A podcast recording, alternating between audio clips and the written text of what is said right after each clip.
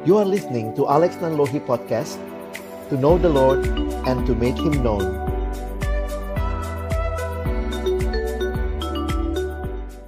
Selamat pagi teman-teman. Kita akan berdoa bersama sebelum membaca merenungkan firman Tuhan. Bapa dalam surga kami bersyukur Pagi hari ini Tuhan beri kesempatan bagi kami untuk kembali bersekutu memuji memuliakan namamu, menaikkan doa-doa permohonan kami kepadamu, ucapan syukur untuk hal-hal yang sudah Tuhan kerjakan, lakukan di dalam dan melalui pelayanan kami. Kami kembali menaikkan syukur untuk kesempatan belajar firman-Mu pagi ini. Kami mohon ya Tuhan waktu kami membuka firman-Mu, bukalah juga hati kami, jadikanlah hati kami seperti tanah yang baik, supaya ketika benih firman Tuhan ditaburkan boleh sungguh-sungguh berakar, bertumbuh, dan juga berbuah nyata di dalam kehidupan kami. Berkati hambamu yang menyampaikan setiap kami yang mendengar, Tuhan tolonglah kami semua, agar kami bukan hanya jadi pendengar-pendengar firman yang setia, tapi mampukan kami dengan kuasa dari rohmu yang kudus, kami dimampukan menjadi pelaku-pelaku firman-Mu di dalam hidup kami. Bersabdalah ya Tuhan, kami sedia mendengarnya. Dalam nama Yesus kami berdoa. Amin. Pagi hari ini kita melanjutkan di dalam kitab 2 Samuel. Hari ini kita melihat 2 Samuel pasal yang ke-17. Kita akan mulai dari ayat yang ke-15 sampai dengan ayat yang ke-29.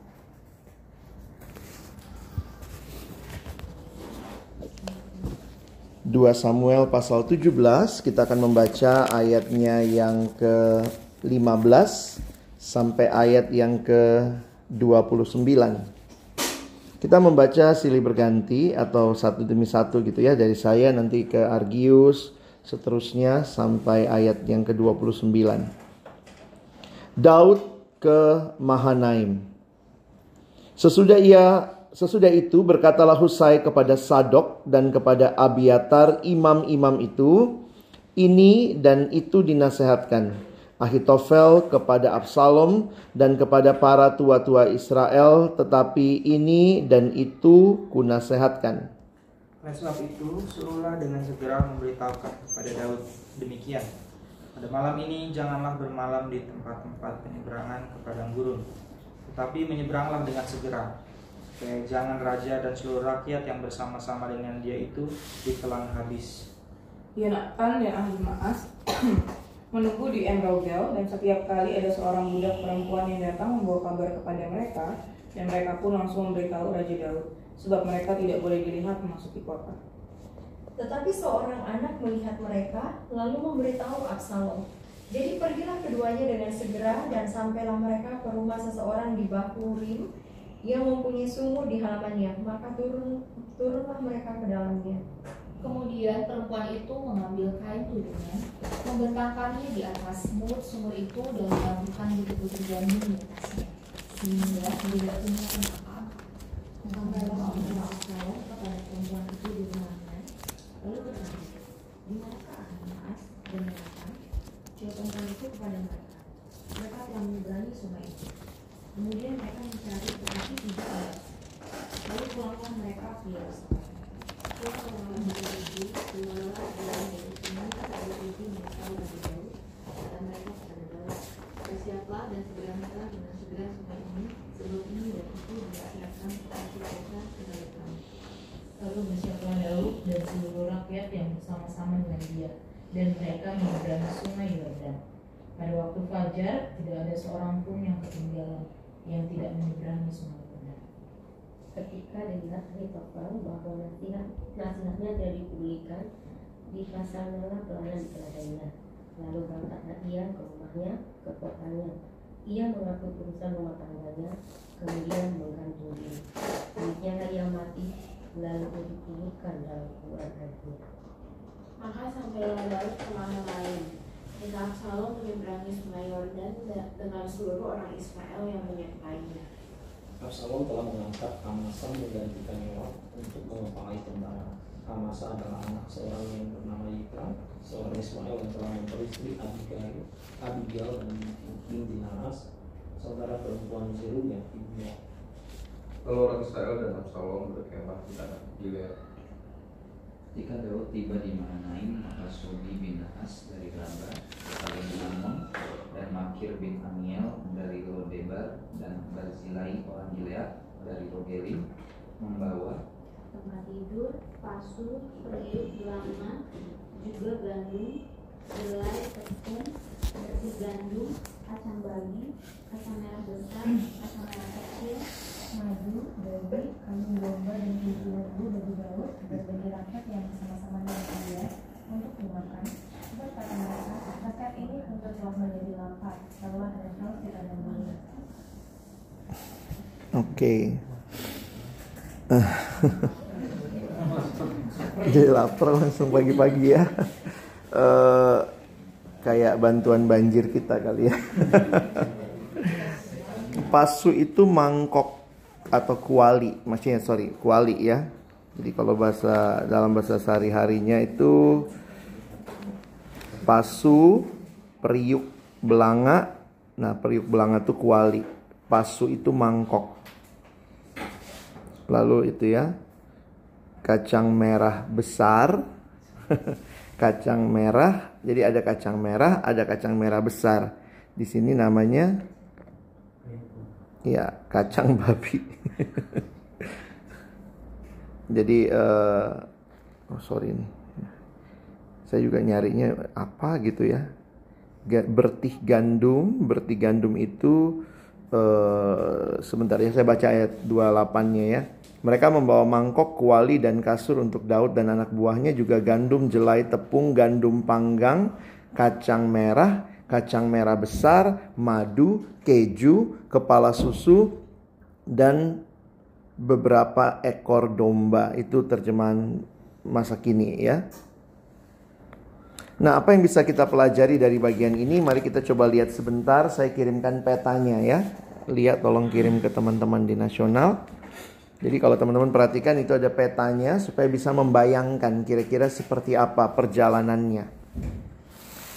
Ayat yang ke-15 sesudah itu berkatalah Husai kepada Sadok dan kepada Abiatar imam-imam itu ini dan itu dinasihatkan Ahitofel kepada Absalom Em, dan kepada para tua-tua Israel tetapi ini dan itu kunasehatkan oleh sebab itu suruhlah dengan segera memberitahukan kepada Daud. Jadi sebenarnya kalau kita lihat kan memang Husai ini eh, disusupkan gitu ya.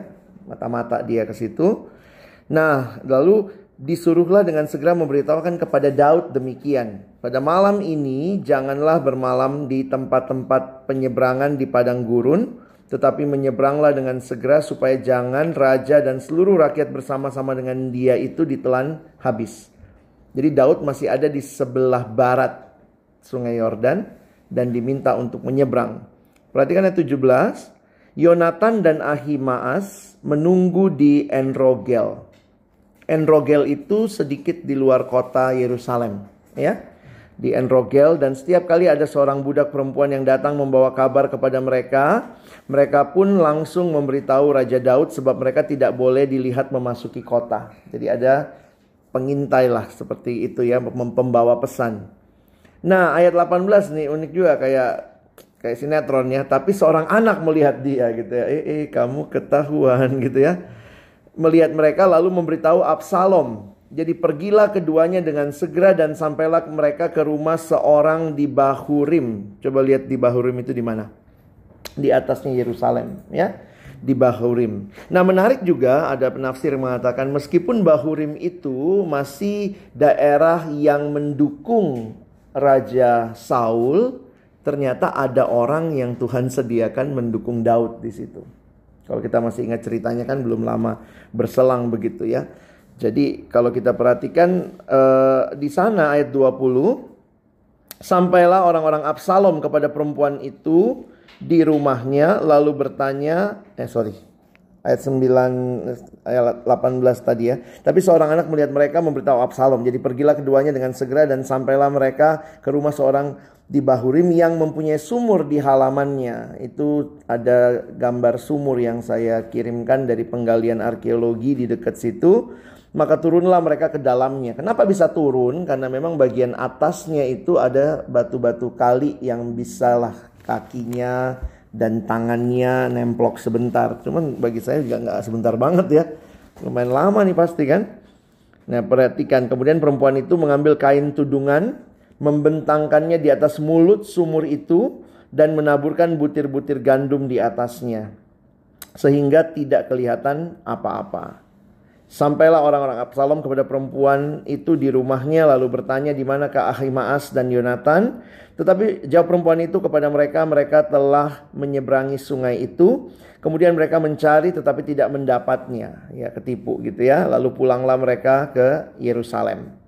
Jadi masih ingat ya pemberontakan anaknya Daud ini Absalom ya. Lalu bagaimana semua peristiwa ini terjadi. Ayat 21. Setelah orang-orang itu pergi, keluarlah keduanya dari sumur itu, pasti capek banget gitu ya. Lalu pergilah memberitahu Raja Daud, kata mereka kepada Daud, bersiaplah dan seberangilah dengan segera sungai itu sebab ini dan itu dinasihatkan Ahitofel terhadap kamu. Nah ini memang terkait dengan nasihat Ahitofel sebelumnya yang kemudian digagalkan oleh nasihatnya Husai ya. Nah 22 Nah ini mereka nyebrang. Bersiaplah Daud seluruh rakyat bersama-sama dengan dia dan mereka menyeberangi sungai Yordan. Pada waktu fajar tidak ada seorang pun yang ketinggalan dan tidak yang tidak menyeberangi sungai Yordan. Tentu nyebrangnya mungkin pakai perahu kali ya, bukan seperti waktu dipimpin Yosua.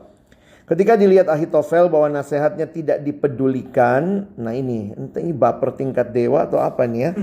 Dipasangnya lah pelana keledainya lalu berangkatlah ia ke rumahnya ke kotanya ia mengatur urusan rumah tangganya kemudian menggantung diri.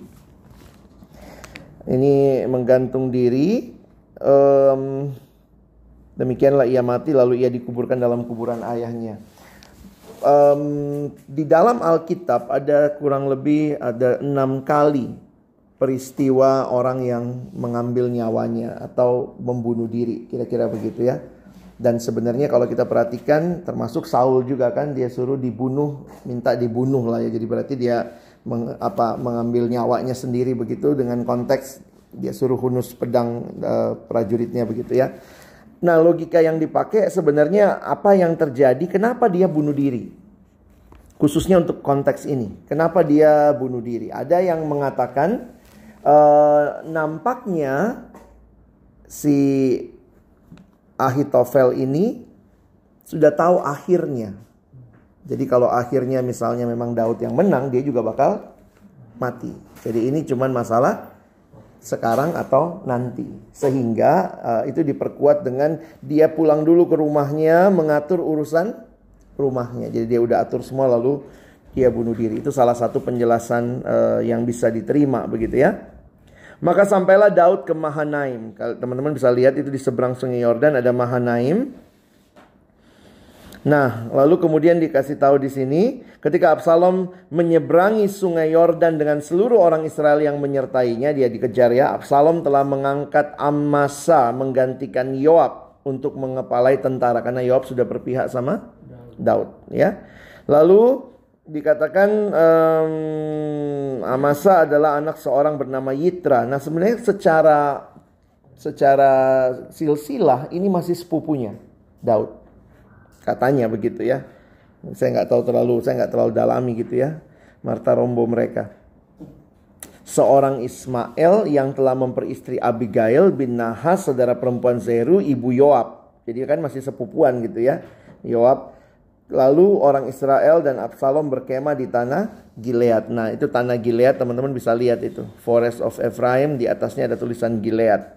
Nah, apa yang menarik yang terjadi di situ? Lalu uh, orang Israel ketika Daud tiba di Mahanaim, dikasih tahu barulah ya tadi ya bawa serah-serahan itu bawa ya. Maka Sobi bin Nahas dari Raba kota Bani Amon dan Makir bin Amiel dari Lodebar, Barsilai orang Gilead dari Rogelim. Nah, ini menunjukkan bahwa ternyata masih ada atau ada orang-orang yang berpihak kepada Daud. Dan apa yang mereka bawa bagi saya yang menarik adalah keterangan di bawahnya yang dituliskan oleh narator eh, dituliskan oleh uh, oleh mereka ya kalimat mereka rakyat ini telah menjadi lapar, lelah dan haus di padang gurun. Jadi akhirnya kita bisa melihat banyak hal sih ya terkait di dalam bagian ini yang teman-teman bisa pahami juga waktu merenungkan cerita ini dan ini tidak bisa dilepaskan dari kisah sebelumnya. Para penafsir mengatakan sebenarnya ayat kuncinya udah dibahas harusnya minggu lalu adalah ayat 14. Kunci mengerti seluruh kisah ini ada di ayat 14. Lalu berkatalah Absalom dan dan setiap orang Israel, nasihat Husai orang Arki itu lebih baik daripada nasihat Ahitofel. Sebab Tuhan telah memutuskan bahwa nasihat Ahitofel yang baik itu digagalkan. Menarik nih catatan narator. Nasihat Ahitofel kata narator pun dia akui itu lebih baik. Tapi digagalkan. Nah, kalimat berikutnya ini dengan maksud supaya Tuhan mendatangkan celaka kepada Absalom. Nah, yang minggu lalu uh, melihat bahwa nasihat kenapa misalnya ada yang bilang kenapa misalnya nasihat Husai lebih didengar. Ya mungkin juga karena nasihat Husai sangat membanggakan dirinya si Absalom ya. Dia yang maju sehingga akhirnya kalau kita perhatikan uh, dia jadi lebih percaya tapi ternyata Alkitab mencatat atau narator menuliskan bahwa ternyata Tuhan yang sudah mengatur itu. Jadi ini memang waktu baca beberapa buku yang menuliskan hal ini ada yang membahas soal prima kausanya, ada yang membahas soal uh, Tuhan bekerja dalam kaus yang kedua. Jadi memang kita sulit memahami apa yang terjadi kalau sekadar kita lihatnya di level 1 atau level 2 lah. Maksudnya uh, kenapa sih ini terjadi itu terjadi? Ternyata di balik itu ada rencana Tuhan yang jauh lebih luar biasa dipahami oleh uh, ya narator paling tidak dalam kaitan ini memahami. Ada ayat yang menarik di Amsal kalau kita perhatikan di Amsal 21 ayat 1 Hati raja seperti batang air di dalam tangan Tuhan. Dialirkannya ke mana? Ia ingin Nah kalau kita mau coba melihat ya teman-teman kalau misalnya mau coba bikin list begitu ya kita bisa bikin list misalnya kita bikin list orang-orang gitu.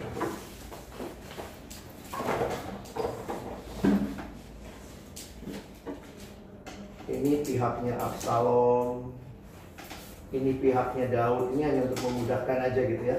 Kalau kita bikin list pihaknya Daud sama Absalom, lalu lihat nih siapa aja orang-orang di sekitar Absalom, siapa aja orang-orang yang muncul dalam cerita ini di sekitar Daud. Tapi yang menarik memang yang tadi itu, memang Tuhan sudah menentukan apa yang menjadi rencananya. Dan kelihatannya sangat kebetulan pas lagi mampir ke sini ada ada perempuan yang uh, ketemu ya. Coba kalau kita lihat saya baca satu buku dia mengatakan sebenarnya menarik nih beberapa nama begitu ya. Misalnya kalau kita lihat ada Sadok ada Husai ada Sadok dan ada Abiatar. Lalu nanti kita ketemu lagi ada yang namanya Yonatan Ahimaas Lalu ayat 17 kita ketemu seorang hamba perempuan yang tanpa nama. Terus ketemu lagi seorang uh, anak di Bahurim itu gitu ya. Uh, dan istrinya apa istri anak itu dan istrinya masih perempuan itu ya pasti ada dengan perempuan itu. Terus ada Sobi, ada Makir, ada Barzilai. Kadang-kadang kalau kita pikir entah which side they are in gitu ya, mereka ada di pihak mana pun, tapi ternyata Tuhan bisa menggunakan semua itu untuk menggenapkan rencana Tuhan. Jadi akhirnya saya ngelihatnya begini. Ini tetap dengan ketidaktaatan mereka. Dan Daud dan pasukannya tentu kalau kita bicara di sini, ini bicara dalam ketaatan mereka. Tapi ternyata kalau kita lihat kenapa sampai Absalom memberontak? Sebenarnya itu lebih besar lagi kisahnya adalah ketidaktaatan Daud. Teman-teman masih ingat kan Tuhan sendiri bilang gitu. Rumah tanggamu akan hancur. sampai si Absalom memper apa ya memperkosa istri-istri gundik-gundik bapaknya di atap rumah begitu ya supaya disaksikan itu satu bukti kekuasaan ternyata itu kenapa ya itu dari hukuman yang Tuhan bilang sama Daud bahwa engkau akan rumah tanggamu akan hancur gitu akan ada pertumpahan darah jadi sebenarnya jujur aja gitu ya waktu perhatikan ini uh, di sini sih kita melihat Daud ya kayaknya taat gitu sama Tuhan tapi sebenarnya cerita ini terjadi karena ketidaktaatan Daud juga gitu. Jadi makin sadar sih and all the best and worst of man can change the master's plan. Jadi walaupun mungkin ketidaktaatan kita ini bukan jadi excuse untuk boleh tidak taat. Tapi ketidaktaatan kita dalam rencana Tuhan yang besar, kegagalan kita, ketaatan kita, semua Tuhan sanggup pakai untuk kemuliaannya. Tentu ketaatan akan mendapat ganjaran berkatnya gitu ya. Dan kalau ketidaktaatan pasti ada ganjarannya juga. Nah memang uh, ya kita sebagai orang Kristen mengerti rencana Allah itu jadi tidak semudah matematika gitu. Misalnya waktu melihat Yudas, ini tokoh favorit anaknya Fanny ya. Lu ngajarin apa sih di rumah kan? Murid Yesus siapa pertama? Yudas. Dia ingat banget tuh kemarin. Yudas ini kan tidak taat. Yudas Iskariot tentunya ya. Lalu dia menyerahkan Yesus. Tapi cerita akhirnya Tuhan bawa untuk keselamatan kita. Bukan berarti kita mesti say thank you sama Yudas. Puji Tuhan dia nggak taat maka Yesus kesalib. Kalau nggak ada Yudas nggak kesalib gitu. Kalau gitu puji Yudas. Nggak gitu. Tetap ketidaktaatan Yudas punya konsekuensinya. Tetapi rencana Allah tidak bisa gagal hanya karena ketidaktaatan maupun sebenarnya tanda kutip ketaatan kita menjadi cara Tuhan yang ajaib, yang indah menggenapkan rencananya. Nah tentu sekarang pertanyaannya begini, kita mau menggenapkan rencana Tuhan melalui apa? Mungkin itu pertanyaan aplikasi yang aku coba pikirin gitu ya. Saya waktu tidak taat, tetap sih rencana Tuhan akan tergenapi, bagaimanapun caranya itu. Tapi yang saya ngelihat bahwa saya akan miss keindahan menikmati relasi dengan Tuhan yang sebenarnya itulah joyfulnya hidup dalam Kristus. Saya makin realistis sih melihat bahwa uh, ya tentu kita nggak mau orang nggak taat ya karena itulah kita melayani, kita kabarkan Injil, kita latih, kita tolong mereka dalam kelompok kecil, kita sungguh rindu mereka taat. Tapi kalaupun mereka tidak taat, kita pun bukan jadi orang yang bisa membanggakan diri dia taat karena saya. Kalaupun dia tidak taat, Tuhan sanggup menggenapkan rencananya. Cuma yang paling kasihan adalah orang yang ada di dalam ketidaktaatan itu. Dan itu menjadi satu hal yang bagi saya mengerikan. Nah, jadi kalau lihat ceritanya kan Daud aja nggak taat. Nanti lihat lagi ada ketaatan misalnya Ruth, Naomi misalnya gitu ya ketaatan nenek moyangnya Daud. Tapi kan waktu ditarik ke Adam sama Hawa juga semua ini cerita ketidaktaatan. Makanya Tuhan mengingatkan kita menurut saya bagaimana ya dalam ketaatan itu kita menikmati rencana Tuhan tergenapi dan kita juga makin melihat betapa mengerikannya ketidaktaatan itu. Jangan kita kira-kira juga ya kalau saya nggak taat kan tetap rencana Tuhan tergenapi karena kita bukan Tuhan. Banyak hal yang kita baru tahu belakangan. Oh iya ya caranya Tuhan makanya Roma 8 ayat 28 jadi penting buat kita. Saya tutup dengan satu kalimat dari penulis bernama Tim Chester. Tim Chester menuliskan kalimat ini Saya coba kirim ke grup ya. Oleh-oleh pagi ini.